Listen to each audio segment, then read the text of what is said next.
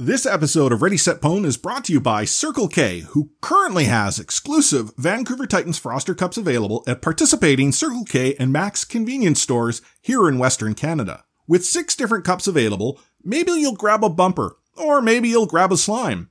Maybe you'll grab the entire set of six. Whatever you do though, don't wait too long. These exclusive collector cups are only available while supplies last. Oh, and uh, one last thing. Once you've picked up a cup or you've picked up all six, shoot us a picture of it on Twitter by tagging us at Ready Set Pwn.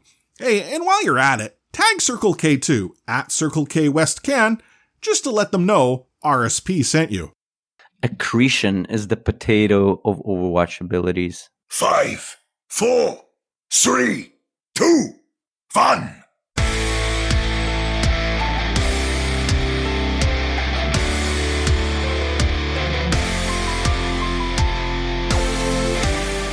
Welcome to another episode of the Ready Set Pwn podcast, your premier source for everything to do with the Vancouver Titans. I am Chris at Lightforce, the voice you've been loving for a year now. That's right, RSP is a year old.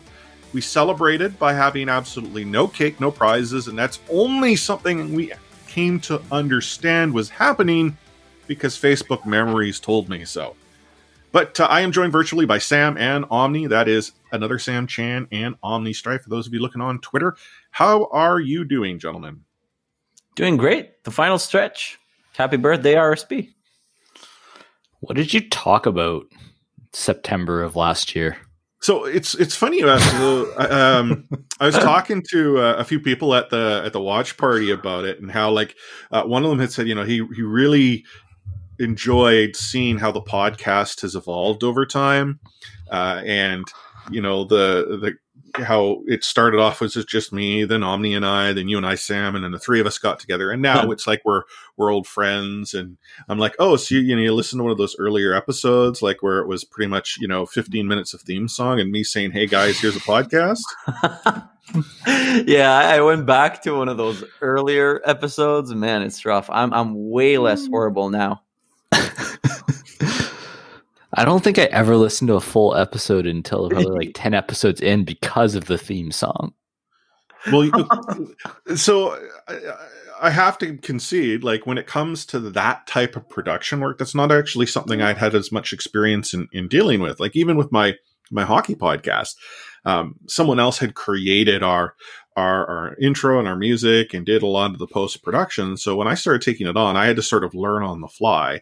Uh, so the adjustment of our, our sort of theme or intro music is is really me learning how to do it as we record. So every time something changes with this podcast, and you're like, oh, that's pretty cool. I like how they started doing that. There's a good likelihood that Google gave me the answer to what it was I was looking for, and I finally was able to accomplish it in the amount of time that I had allotted to do it. So Omni, that's a license for us to keep breaking stuff. I think so. Well, what's the next step for us? I, do you think drops will work here? Drops. Right now, we have to kind of mimic our own past drops, right? I, I think like that's something that I can look at during the off season. We'll see. Well, and that's so that, that, that raises a good point. Like any off season, that's an opportunity for us to experiment. I, you know, we've talked about this down, you know, the ways a bit, but we we talked about possibly having you know a video stream associated with this, an ability to tune in live and watch us record, and then the post produced product will will show up after the fact. Um, as far as drops, I mean that's possible. Theoretically. If we were in person, uh, my Rodecaster Pro would allow us to pop drops in like straight up. Like we we essentially have a podcasting studio in a box. The problem like for road the problem is the actual studio itself. Like where are we going to record? How will we do that? Mm-hmm. so videos during the podcast. Does, does that mean that i'll have to actually get dressed before a pod? Well it, just don't just, need pants though yeah, you just do what the pro true. the pros do, right? They're wearing like a suit and tie, or at least the appearance of a suit and tie, and really all is a sport jacket over a shirt with a tie, and who knows what they have underneath the desk. Mm-hmm. Just saying. But uh, you did mention on it is the uh, the home stretch. Our Vancouver Titans are off to Philadelphia. That is guaranteed at this point. So we're going to be talking a little bit about the fact that the Vancouver Titans did beat the New York Excelsior to make that happen. We also know that the Vancouver Titans are going to be facing off against the San Francisco Shock. So we're going to talk a little bit about the fact that the Shock had to go through a slightly different journey to uh, lock in their uh, tickets to uh, the city of brotherly love. Uh, there's a few other things going on in the world of Overwatch I think we'll touch on, but uh, hey, you know what? Let's uh, wait no longer and go straight to the payload. Moving the payload. Join me. Okay, I got to get this out of the out of the bag. I was nervous uh, when I was at the official Vancouver Titans watch party, watching the Titans face off against the New York Excelsior. I was nervous, and it's not to suggest that I wasn't nervous. You know, when I saw the Vancouver Titans, you know, match up against the Seoul Mm. Dynasty. You know, Sam, you and I had sort of talked about it in real time at the previous watch party, and we talked about it in the previous episode. But I, I still had sort of an, an air of confidence, thinking, "Ah, okay, it wasn't this bad. But the early goings of this fight, you know, New York showed that they had the answer to nearly everything that the Vancouver Titans were able to throw their way. Thankfully, uh, the control map is still a strength, and it was uh, something that we were able to go and ultimately, you know, uh, put into our favor. But yeah, this, I, I was, I was getting a little worried, just a little. to me it was all about new york uh, which is really funny to say like leading up to this episode it was kind of funny how i flipped on that team uh, i think them not coming into a contest as a favorite but as a clear underdog kind of did wonders to that team we saw leaders rising up to the challenge with Saebyeolbe. He's, he's performed really well, especially off off the game itself. We saw a lot of like camaraderie there, especially at the hardest times. And it was definitely a tight game. I mean, NYXL gave us their all.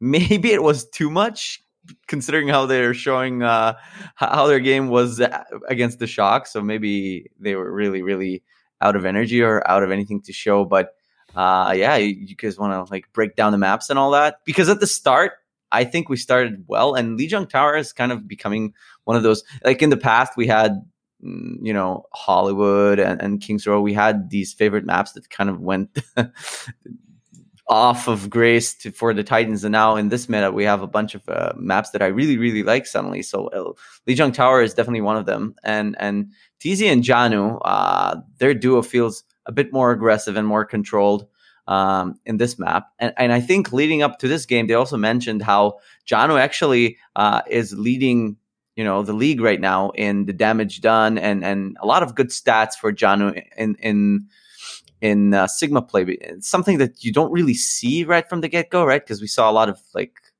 good performances on on that new hero from from people like Gator and Choihyobin, but it's actually John has the best stats coming into this game. And both Reapers, they started slow, and, and you know there was a big back and forth between Haksal and Libero, but Haksal is better, and, and we're going to talk about. I want to talk a little bit about Haksal and what I think he means to this team uh, going forward. But Titans, they were like kind of an OT away from winning it all really easily in this map and they did retake and stabilize. They stabilized the map, but Saebyeolbe started a weird pattern of throwing ults away. So we started strong, so 1-0 to the Titans. Anything you guys want to add to that map on Lijiang? I think it started out feeling very much Seoul like actually. It reminded Right. me a lot of the Seoul game where where we took control quite handedly and then the the uh ohs came. Um Right, where that. yeah, just just maps 2 and 3 and then e- even back to I think it was Gibraltar was the fourth map if if I Yeah, remember correctly. yeah. Yeah, it, it, it felt the same way where the the Titans felt like they flipped a switch. So just the the curvature of this game, like I don't because I had seen it with Seoul, I don't think I was as nervous as uh as Chris was. But that being said, like I was literally watching on on a phone on the train. Um, you know, LTE be damned. Um, so so you know maybe maybe maybe you know the bumping got to me. But you're definitely right. That exactly the same term I used in my notes. There's a weird curve to how we play games, and, and if in the past, even during the jolly days of goats, when we were like literally impossible to beat, we kind of started off slow and then Mhm. we ramped up the pace, and now we start out strong, which is really a weird thing for me, at least, going uh, really powerful on the first map. Then we kind of uh, play worse, kind of adapt on the fly. So Kings Row, uh, oh man, I- I'm so It's so Torn weird, about though, this right? Like I think I think Yeah. we talked about this before. How like all of a sudden controls the one that we no longer have to worry about, and it's the Numbanis, the the King's Row, even Hollywood. You know, maps that were gimmies for us before that now we're Yeah. uncharacteristically struggling with. so. well, I, I put Yeah, in the rundown, you know, Yeah. are Numbani and Kings Row both broken? Like, is it is that the explanation here, or is it the fact that the Vancouver Titans in the current meta have yet to figure out how to be, remain as dominant? I, I want to have an asterisk next to Numbani, though. The Vancouver Titans didn't do too badly on Numbani until it went extras, and then, like, having almost held the first point, New York was then able to snowball all the way to three, and that Yeah. gave the Vancouver Titans absolutely no joy because it's such a slog for them now. And and even on Kings Row, we saw the Vancouver Titans, um, you know, where previously they would bend and not break. They're now bending on defense and Yeah. breaking. So there's a few things that I've noticed when I rewatched the Kings Row map. Uh, we've been having constant issues with the flankers, especially Doomfist flanks, because I guess like against Gladiators it was a short four on the Reaper, but this game was definitely a Liberos game, and there were some weird kills there. Uh, when Slime went for the ult, uh, he had like a sound barrier and he suddenly Well, popped on- out of that was on King, Kings Row, yeah. Yeah, yeah, yeah, yeah. I'm that was the punch that won the map. Kings Row, yeah. And I don't know, maybe it's awareness or communication issues are still not where we want them to be. Maybe it's Tizzy coming into the play. Maybe it's just the meta. I mean, we didn't forget the map geometry, right? We know where people might be coming from. I think, honestly, it's kind of a hot take. I think we just miss the bubbled bumper plowing from for space because even when we get like a, a good pick or a good initiation when when uh, twilight gets uh the first coalescence there was a point there when you know how in king's row like the defenders they kind of back off the point and they give you a, a little bit entry into the point and they go uh, play that corner and the titans normally would just like go in for the kill and, and stomp that throttle or whatever you want to call it and here they, they kind of felt like not as reluctant and i guess Yeah. Tizzy maybe not is still comf- confident enough or comfortable uh, with the supports behind him. And, and Orisa, you know how how she plays. It's just place your uh, shield, go forward. Place your shield, go forward. It's not like, like Bumper who could just charge in and and you know that Seominsoo will pop that bubble right. You you know that it's actually not as risky as it normally would be to other teams. So maybe that's a thing. Well, I'm I don't necessarily know if it's so much Tizzy over Bumper and so much as Orisa over Rein. Yeah, Like, when you get that pick, Orisa's not the the horse you lead the charge in with, right. Right? And that's I think where we do see that difference.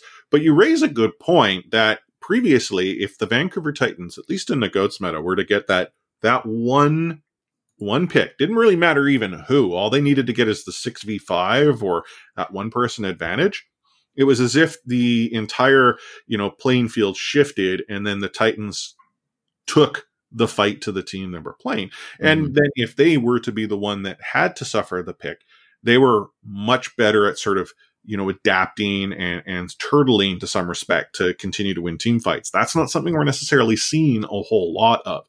In fact, I'd argue that the only time that we saw that sort of turtle and stagger um, effectively against New York was on on the Temple of Anubis second point when I think the actual overtime on the second point nearly was two minutes in length On Anubis? On Anubis. So Yeah. here you have New York who has spawn advantage and at one point I think had like a 5v2 and yet the Vancouver Titans were able to do enough to continue to keep it an OT and then eventually just through sheer ult economy uh, were able to, to set up shop and get it to, to extras. But again, unfortunately, uh, the time uh, time bank was not yeah. in Titans' favor. Another issue with the Bastion, right? Right. hmm The Bastion's the bane of my existence. But um, I'm really glad you guys brought this up because I know mid match I said I tweeted out probably emotionally bring Bumper back for one map.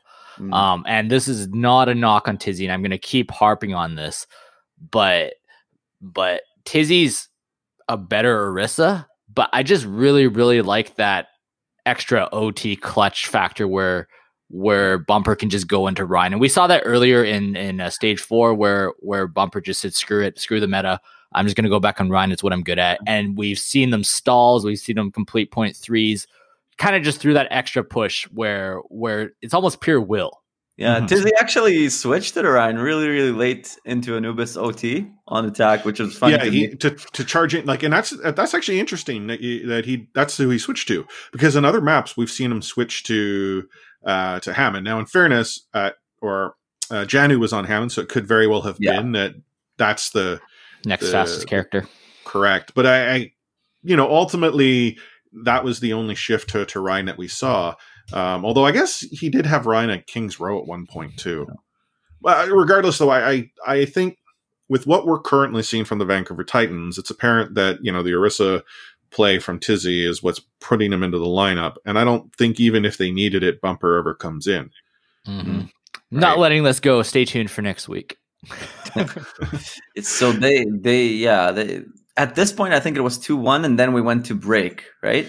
Yeah, so the, the Vancouver Titans win on Lijiang, they lose on Kings Row, they lose on Anubis, and uh, or and well, actually, we'd have gone to to break uh, with Kings Row, and it was one one. Oh, Then it's two one, and then Watchpoint Gibraltar occurs, cool. and it's as Yeah. if like the Vancouver Titans decided that they were going to win now. Like I had I had commented on on Twitter that oh yeah, Hacksaws decided they want to win. Mhm. It's like- not just that they learned how to not get flanked suddenly.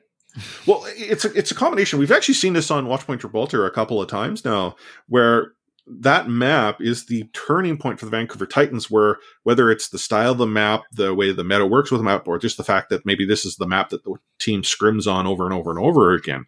And in a weird turn of events, it used to be like a bad map for us, like where we used to uh, lose momentum in the past. Yeah, exactly. So it's it is an interesting dynamic, but you had uh both i mean hacksaw who decided yeah hey guys we're gonna win and he pretty much put the titans on his back and then uh you know Seominsoo is like oh i can get in on the action and suddenly he becomes you know the best uh, uh reaper in the overwatch league like it, it, it's as if a switch was flipped Because when all eyes are on Haksal, it's much easier to do the the things that Summon Very had to much do. easier to Yeah. clean up. It's, it's And they're much like the widow, right? Like Yeah. Yeah. you, you get the popping off when when you know your team's got coverage for you. And hey, we've also learned how to follow through and get more space. Like they never let off the gas, right? Mhm. They were adapting. What a weird concept in, in Overwatch League, right?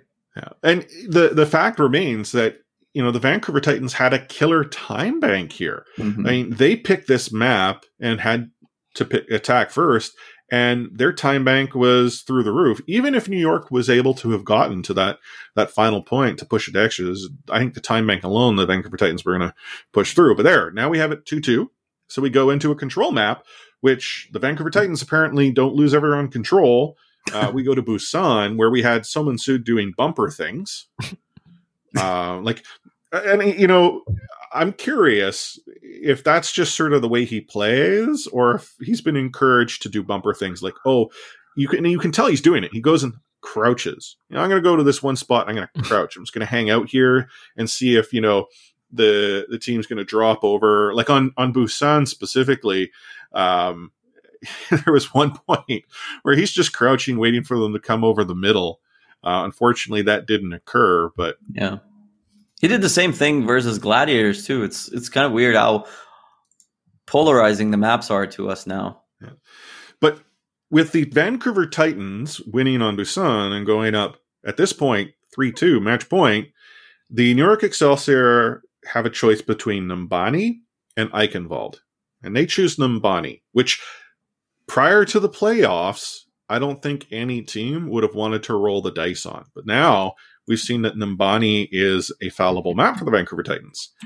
And at least in the early going, it looked like the Titans had settled down. They had a handle on things, but then it just started to fall apart.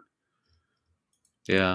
Like, uh, you know, again, this might be to do with the fact that we do see a an interesting Numbani meta uh, where you know there's a decision that uh, we need to go with the the Bastion, but I don't feel the Vancouver Titans can can do the Bastion meta well enough. And then you know, New York sets up a pirate ship and off they go. Yeah, that's like the two things that we really struggle with is the Bastion and the Far. And guess what? They did both. And um, for Numbani, it didn't really work out for us too much. They finished their run really, really quick.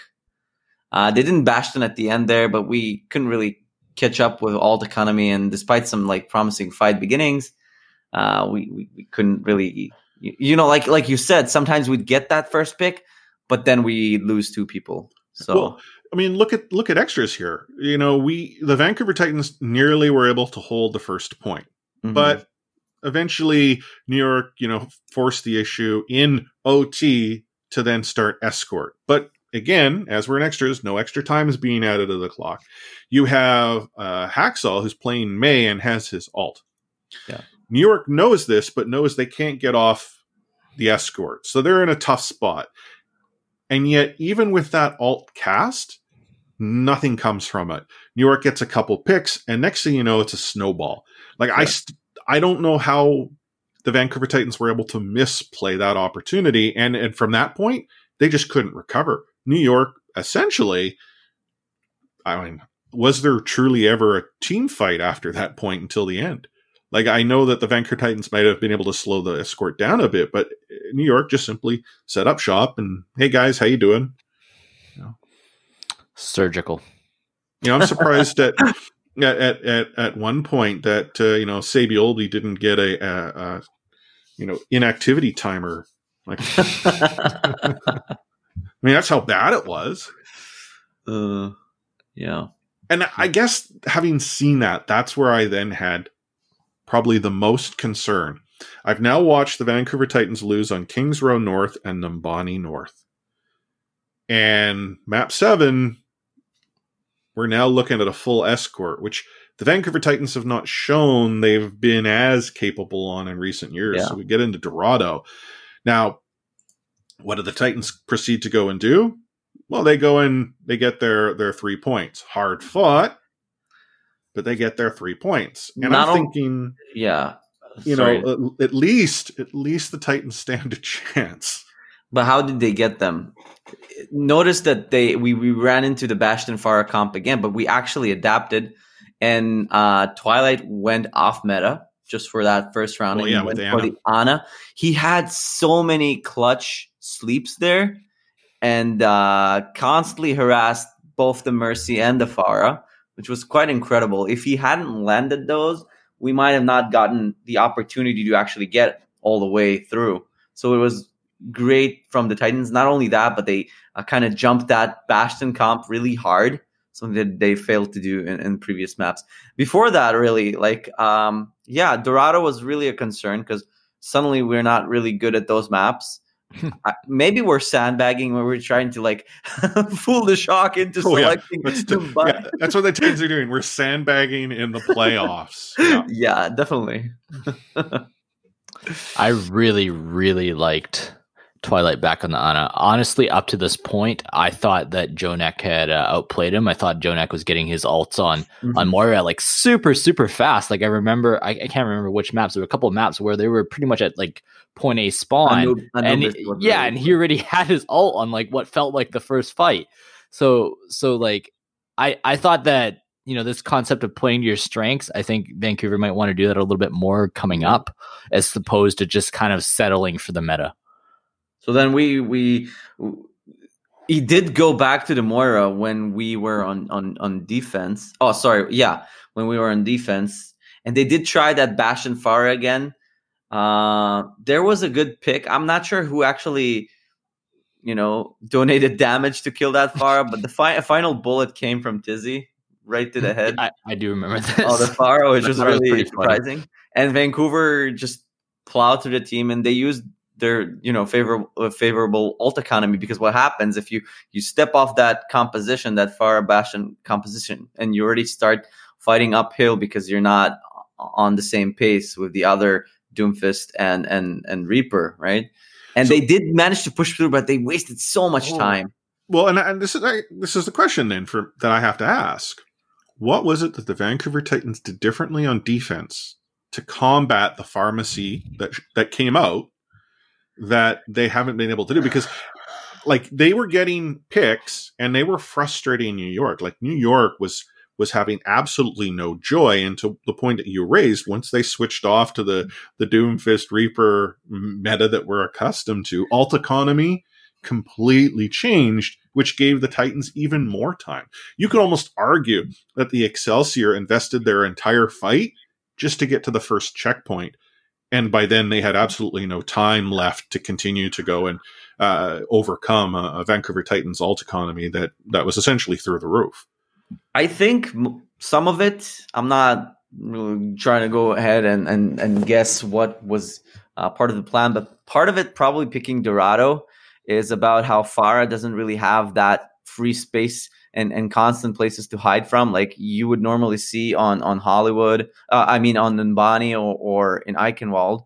I think she's less. She has less cover, especially when you go into that uh, city square where all the pinatas hang or whatever you want to call it. So suddenly she doesn't really have that much. She doesn't really. Uh, she can't really hide at any given point. So they can focus her down. Maybe that was the you know the deciding factor. Maybe. I don't know. I'm just i'm just in platinum so. Yeah you know it, they're all fair points to raise but we've also seen the vancouver titans run into you know Pharmercies before right. where there have been similar restrictions and have had um, an inability to adjust and adapt.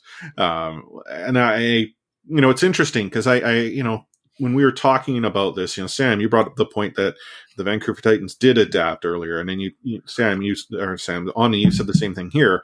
It's interesting that in some situations the Titans adapt, and others they don't. It's kind of like you know, to use the reference from the Terminator movie series. It's like which version of the Terminator do we get to see rolled out?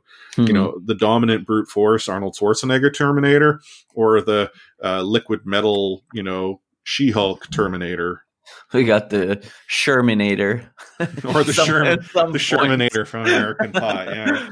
And I mean, the one guy that we haven't really talked too much about, and I really feel like he's he's the swing guy, um, is Janu.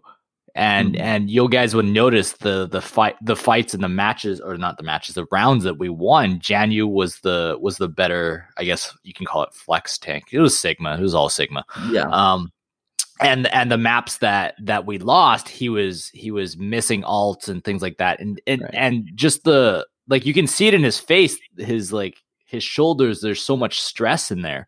So so i think that's the number one priority going into this week of prep is how do you get janu feeling confident feeling comfortable?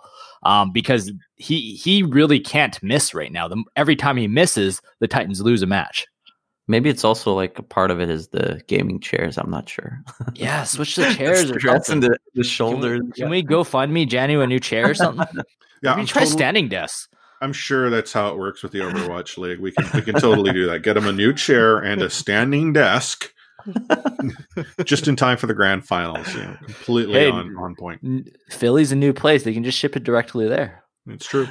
So the Vancouver Titans did beat the New York Excelsior. Dorado uh, was that match that uh, yeah. uh, could have gone either way, but it didn't. It went the way of the Titans. And those of us at the watch party, it was like um, pure exuberance. Like you could and, tell there was tension there. And then yeah. once it became apparent, like, you know, people were cheering every pop. Like I think it, it was nuts. I think it's also a factor that the Titans have already been there, right?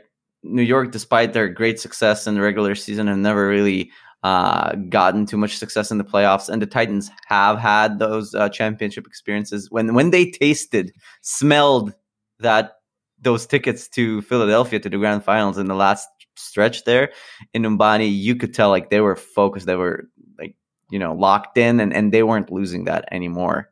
So maybe that was another factor of them going like up, kicking that intensity and focus up to another level to just finish it and be done with it.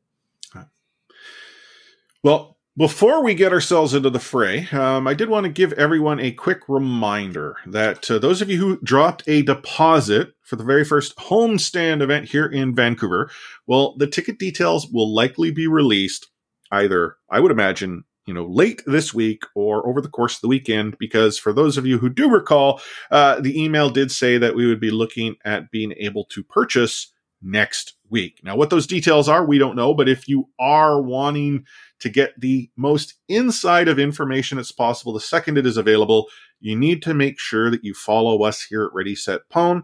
And that's either being in the RSP Discord, either following us on Twitter or on Facebook, or possibly, depending on how big the news might be, who knows, maybe a special podcast episode.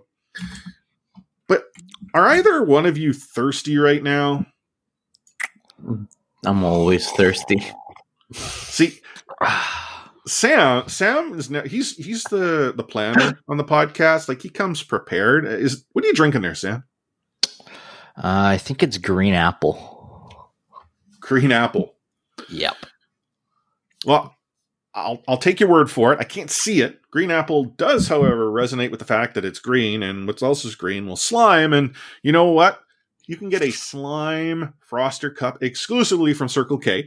Now, Circle K is a Canadian company that you're going to find throughout Western Canada specifically, because that's where those cups will be found. You may also see them as Mac's. At least that's what I do. We've got two of them here in uh, Richmond, where I live. Now, these cups are starting to run out. I have heard reports from people that they're unable to get all six of them any longer. So you may need to grab them if you see them. Fill it up with your favorite Froster flavor. Uh, grab those cups because once they are gone, they are gone. And I can't think of any better way than to, you know, cool that nervous anxiety then sipping back a solid froster out of your exclusive Vancouver Titans collectible cup from Circle K.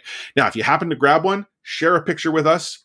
In fact, tag us and Circle K. Let them know you've got them. Uh, in fact, taking it a step further, did you win one of those autographed Circle K Froster cups? I'd like to see them as well. And just so you know, I'm a little jealous. But hey, we're going to take a quick break here and uh, then we'll jump into the fray.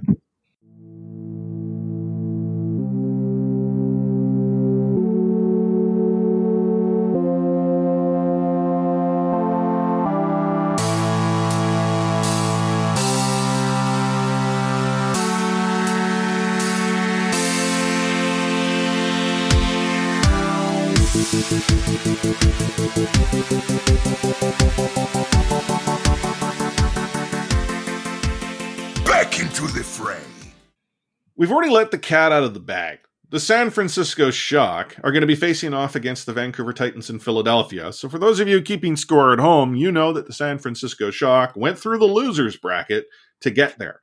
So, we're not going to spend a whole lot of time talking about the weekend that was, outside of the fact that we know that the San Francisco Shock uh, played on Thursday, played on Saturday, played on Sunday, and didn't lose a map. Yeah, they played their their opponents not so much. Well, okay, I, I, I will agree to some respect. I mean, Yeah. let's let's set this up a little bit. So on Thursday, the Hangzhou Spark faced off against the Atlanta Reign. The San Francisco Shock faced the LA Gladiators. Uh, the Atlanta Reign, and they pieced out, man. Like that. I don't know what to make of that. The team that beats the San Francisco Shock, no showed. they peaked. Like it was done. Like the Hangzhou Spark 4 0'd them, and it was it wasn't really even close. Uh, it got close, but really it didn't. I mean, the shock, the Spark, sorry, we're gonna win that one, uh, you know, going away. So it be a done deal. Now, the San Francisco Shock then faced off against the LA Gladiators, and everyone thought, oh yeah, you know, the Gladiators. I think this is the team that has an opportunity to beat the, the Shock. It's going to happen. It's going to happen. Who thought that?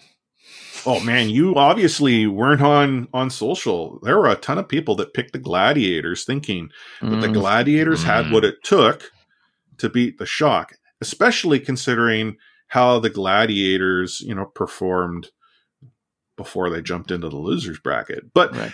outside of Busan, where the Shock were dominant, the Glads put up a fight, but it was never in doubt that the Shock would win.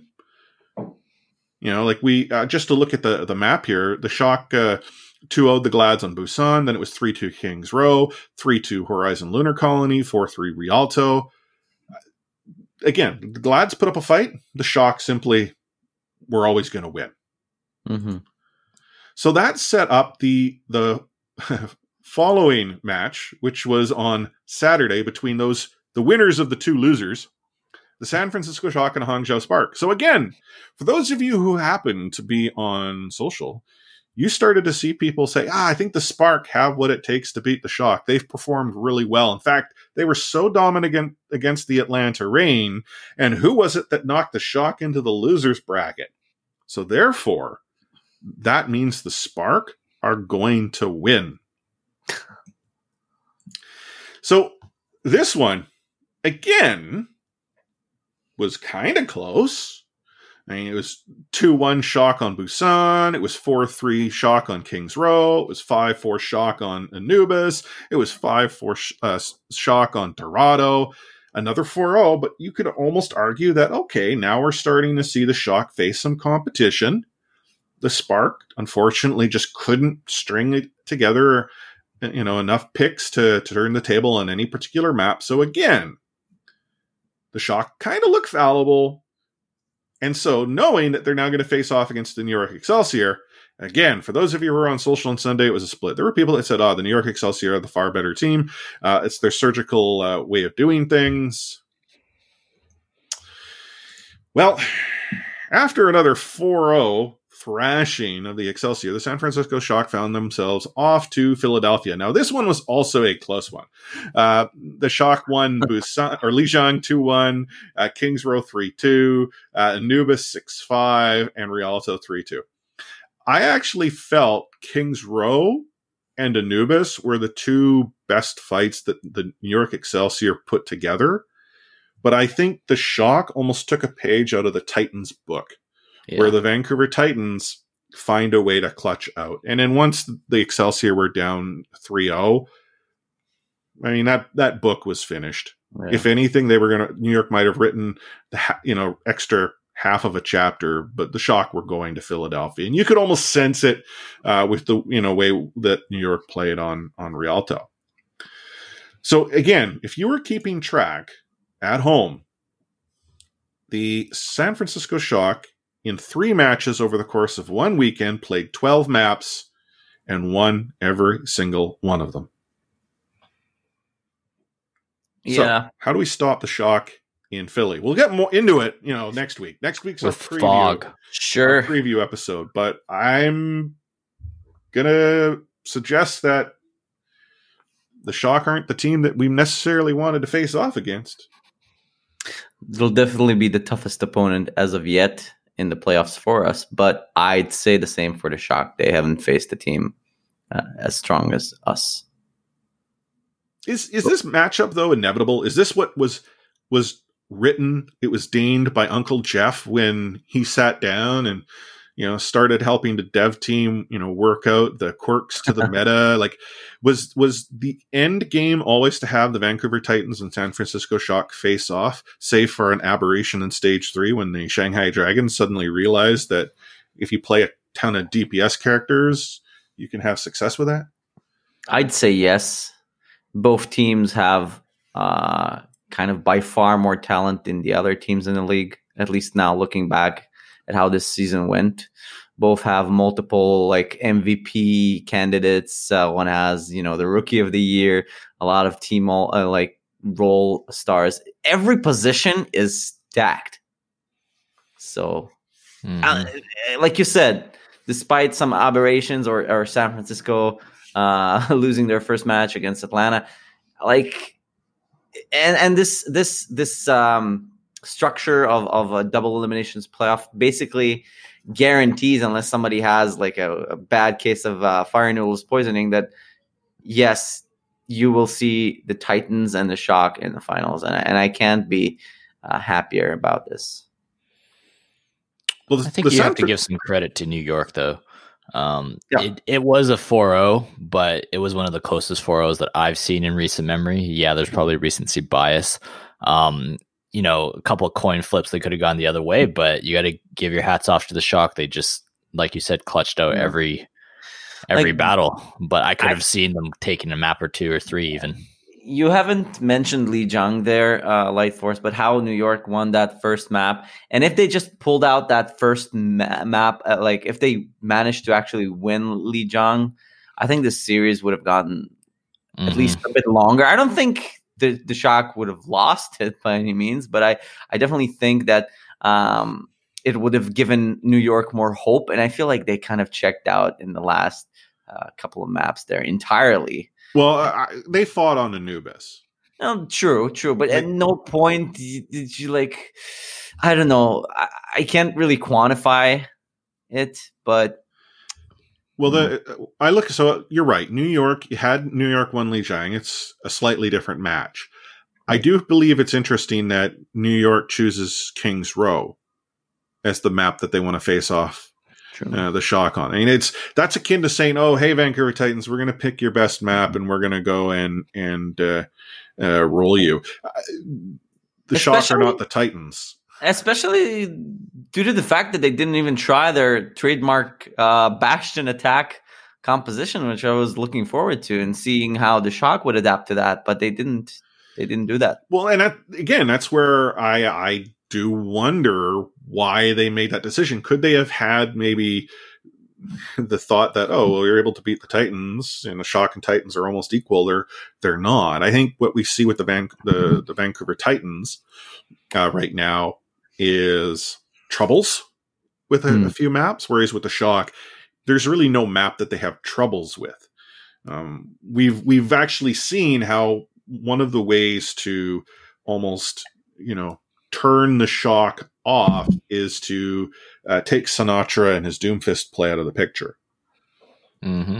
Yeah. And from there, you know, it becomes an, an entirely different San Francisco team arguably, that's one of the reasons why the Reign did well uh, against them. But ultimately, the San Francisco Shock to a person have said their loss to the Reign woke them up, and they decided that they weren't going to lose again.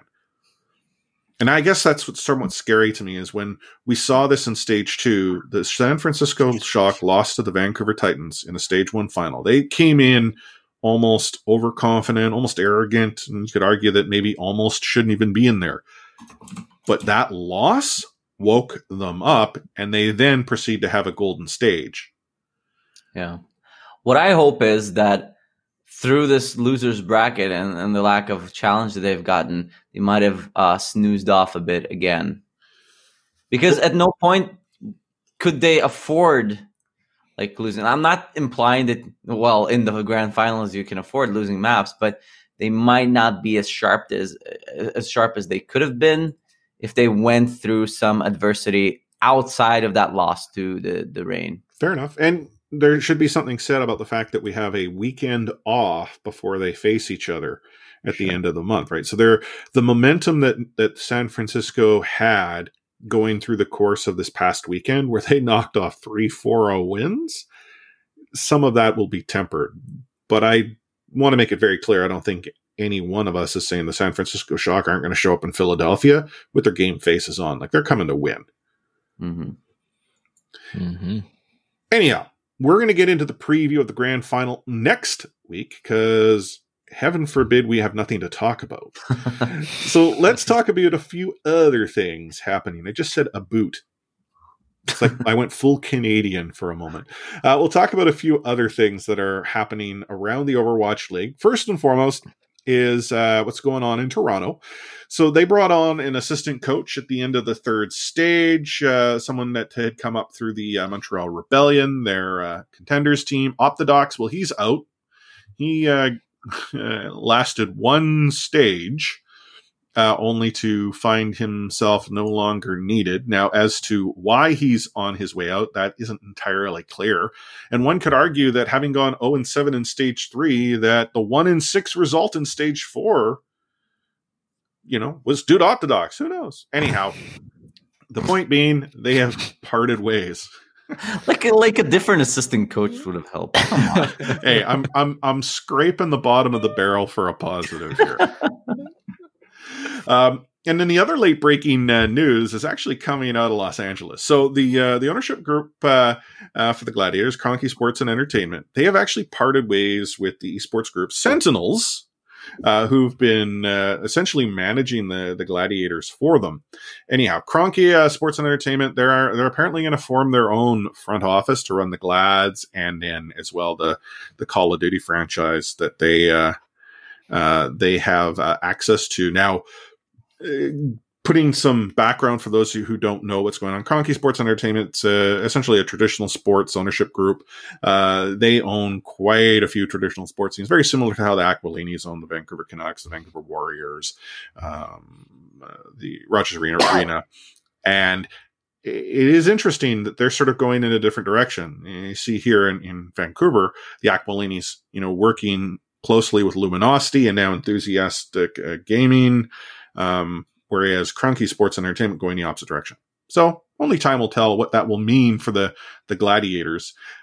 But uh, yeah, that's some big news there. The other news actually has to do with the game itself. Uh, Overwatch released a new patch today, patch 1.40, and I find it interesting that it was 1.40, although I guess you know incrementally it makes sense. Uh, so we've seen a few adjustments here. So uh, Sym's got a slight nerf. So her damage output has gone down slightly. Mm. Um, as well, the adjustment to her and Zarya mean that their beams will no longer uh, increase in such size that they can become OP. This is odd. Like, I get that the two were able to create significant damage output, but with our current meta as it is, double shield, you would think that the heroes that you would adjust would not be the ones that are able to drop shields. That said, this could very well be indicative of the fact that you look in, in ladder and in QP, uh, Sym was essentially a guaranteed pick, you know, every which way to Sunday. She's like going all the way to coalescence in five seconds. It's cr- crazy strong pick in ladder. No. Um, other adjustments that we saw uh, had to do with uh, uh, Orisa. Um, she no longer flies. Aw. Well, okay, it's not just Orisa that flies, and we talked about this in a previous episode where uh, if the uh, the halt were to go and then pull, and then the character were to you know resist it, they get thrown in the sky a million miles or whatever. I think they should have just owned up to that bug and just added a voice line where she goes like "wee." that would have been awesome. Uh, so that that's no longer going to happen. Uh, Sigma has seen a slight adjustment. Uh, the cast time for results a little bit longer. Uh, the explosion radius for his um, accretion is a little bit bigger, uh, and then his primary is a little bit. Um, less effective, um, but not significantly. One adjustment, though, is now when Sigma's hacked, his shield goes away. Hmm.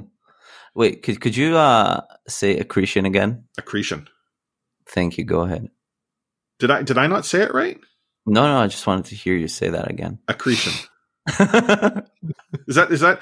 I thought we were going to title this episode that um, you know bananas are, or are the potatoes are the fruit of bananas or whatever the hell it was. But I guess the title is accretion. well, you can't you can't say the line; it shouldn't be the title. That's well, no, I I have it written down in in my other notes here. It's not a Titans Cord. There was a whole conversation today. For those of you who uh, aren't in Titans Cord, you missed out. But someone sent an email to Maddie, who is uh, on the organizational side. She's phenomenal. She's organized all the events so far. Um, but they actually included this line in an email. Uh, let me. Okay, I got to scroll back and find it. Uh, da, da, da, da, da. Where is it here? When are we gonna get Maddie on the cast? It says uh, bananas are the potatoes of fruit. That was actually in an email that she received. Like we're talking a full on, not like haha fooled you email, a full on like Bananas formal are email. potatoes of fruit. Well, they're not wrong. It's basically like a lot of carbs and, and very starchy. Very starchy. It, it's just an interesting concept to include in an email to someone who works for an esports organization. Just saying. I think those are important things to discuss. But uh, maybe the title will be accretion because I apparently say it in such a way that Omni gets excited. You, should- you could call it uh, accretion is the potato of Overwatch abilities. there we go. There we go. Um, the other adjustment is to Bastion. He no longer consumes uh, his uh, resources when healing at full health.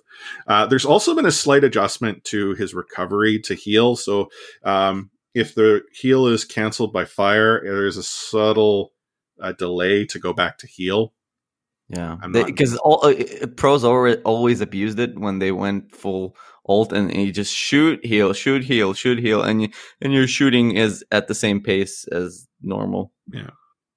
Uh, there is also an additional Bastion uh, switch, and it's not so much a switch, it's an introduction to the Bastion Brick Challenge. Uh, Overwatch and LEGO have gotten together and decided to build a Bastion out of LEGO and put it in game. Uh, if you happen to win nine games in pretty much any mode uh, before the end of September, you'll score yourself a in-game skin of Bastion that is built out of LEGO bricks. So, So I'm not getting one, am I? Well, considering you don't play Bastion, although actually no, let me rephrase this: you will get it. You're going to get nine wins. W- will I? Uh, yeah, you will. If you're if you're with Omni or I, we'll throw you Just- in our backpacks. Just give you those play hundred games and you'll get like nine wins. I think. It's Um, a nine percent chance.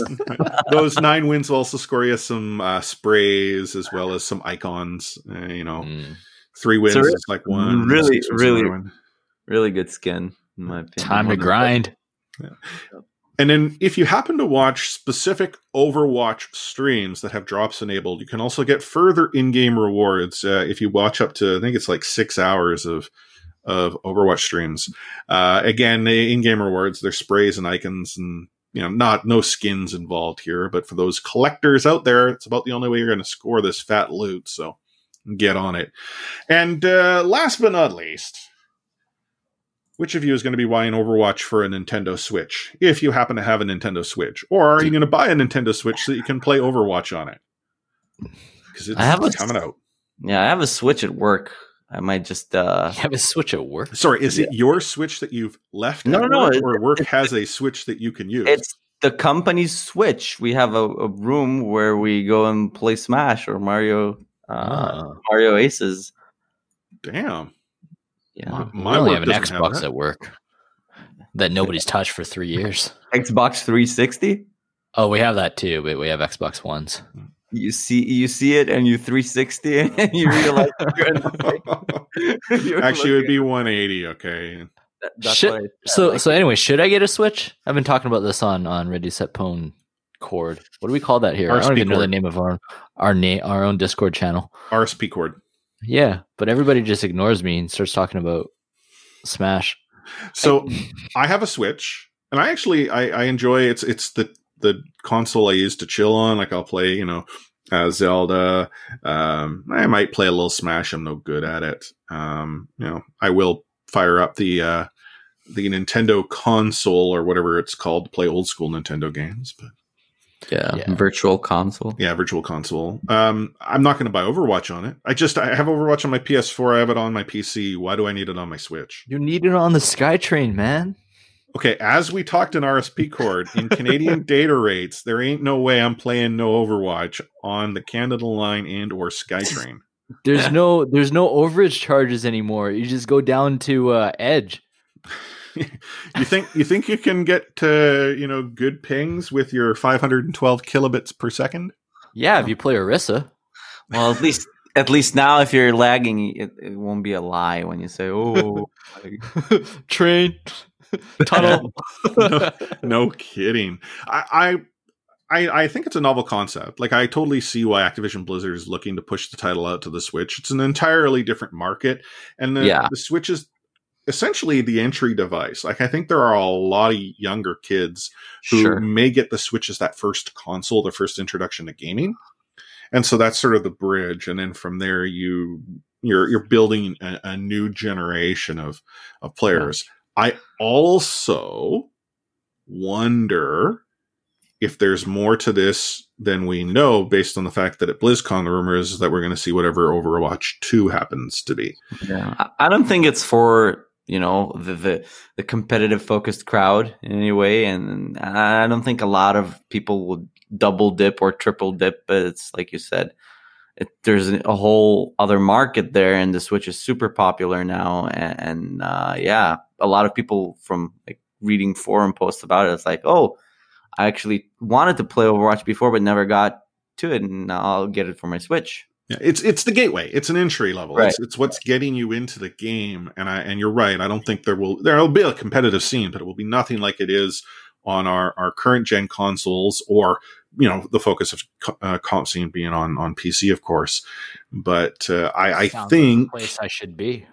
Yeah. Plus, you have tilt controls. Mm. well, that that's pretty cool because I mean, I'll look at, I'll, I'll suggest the PS4 as an example where, you know, the six axis controllers can give you tilt control, and very few titles put that into play. And here's Activision Blizzard saying, "Yeah, the Switch can do it, so why not?" I have s- tilt controls on my on my PC. I just smashed the desktop and like uh, to the chagrin of my wife. I have tilt control through yoga and meditation. Um, so Omni, I think that's called tilt, not tilt control. Whereas Sam, what he talks lack of about is totally tilt control. I can't imagine the number of drops you'll get in game with the Switch, though. If it is, if people indeed are using their data to, You know what I'll be pissed about though? If they get like some sick Nintendo crossover skins that we'll never get to use, man, I'll be pissed. sounds like we're buying Switches, man. Uh, but I want it on my main. Ah. Well, okay, I have a Switch at home. I don't have a Switch at work, so I have one. Hey, Luigi is basically like he wears Titan skin. So, so when the Vancouver Titans roll out in Philly, they'll be escorted in by by Luigi. So it's like, "Woo, yahoo!" Or is that what like uh, Mario says? I don't remember. Well, no, I, I think know. they both sort of say that, right?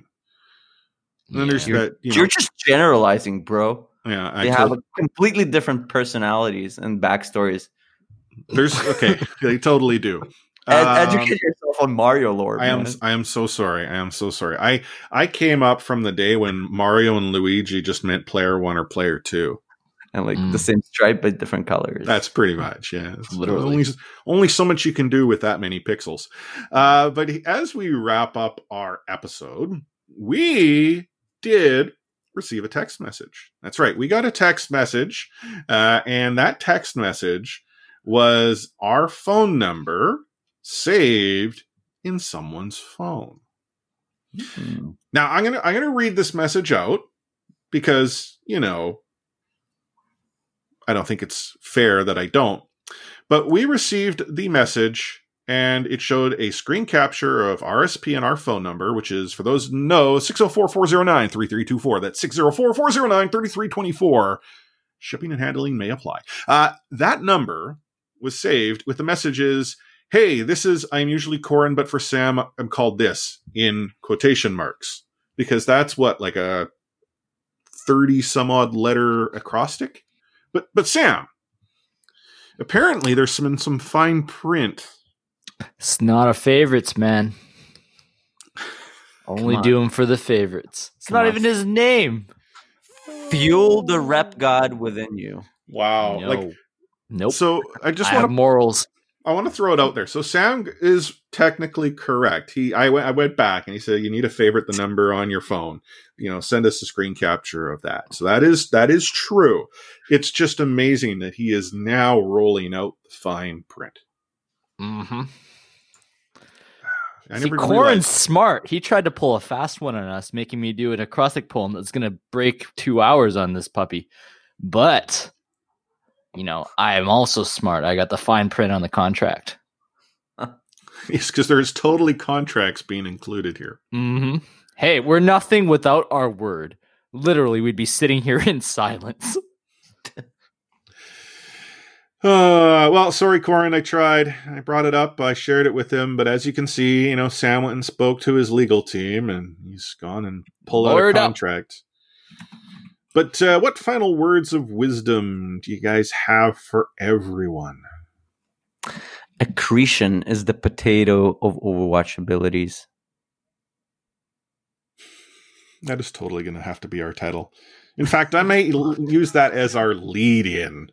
Oh, yeah, I don't have anything to follow that.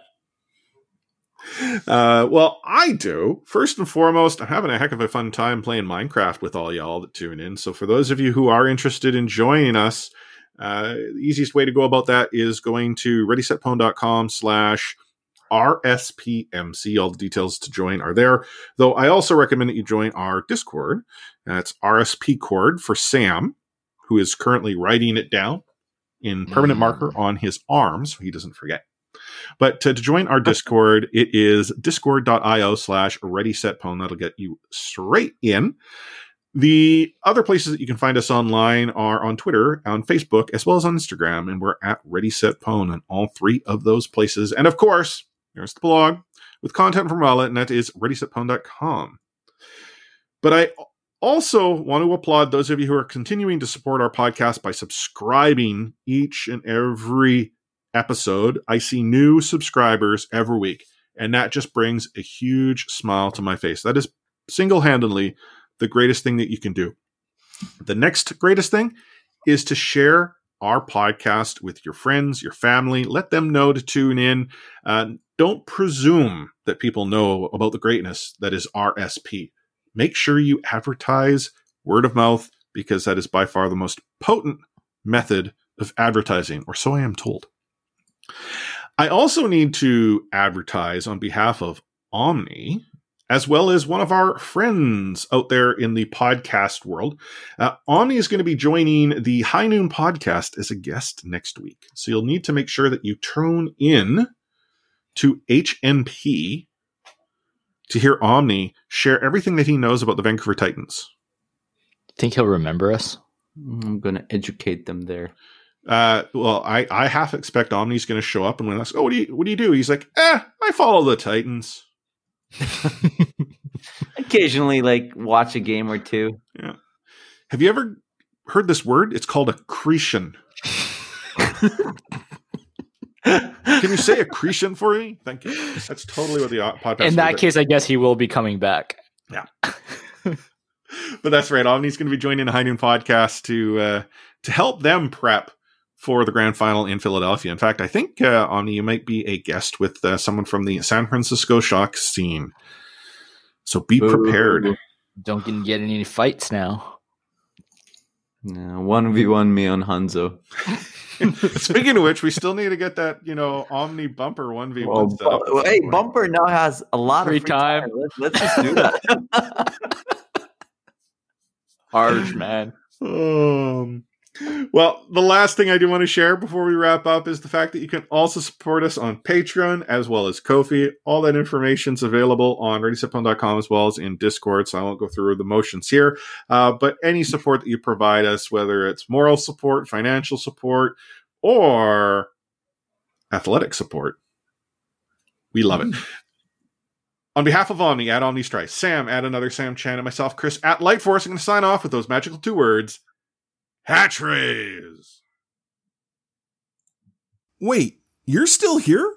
Why haven't you run out to your local Circle K or Mac's convenience store yet to grab one of those exclusive Vancouver Titans Froster cups? With six different cups available and only while supplies last, I'd recommend you get on your way. Those cups are available in Western Canada. Hey, Circle K is a Canadian owned company, by the way, and the nearest store could be found if you head to circlek.com. Oh, and one last thing before you actually do head out the door. Why not share which cup you picked up by tagging us on social media? Hit us up at Ready Set Pwn and let at Circle K West Can know that RSP sent you.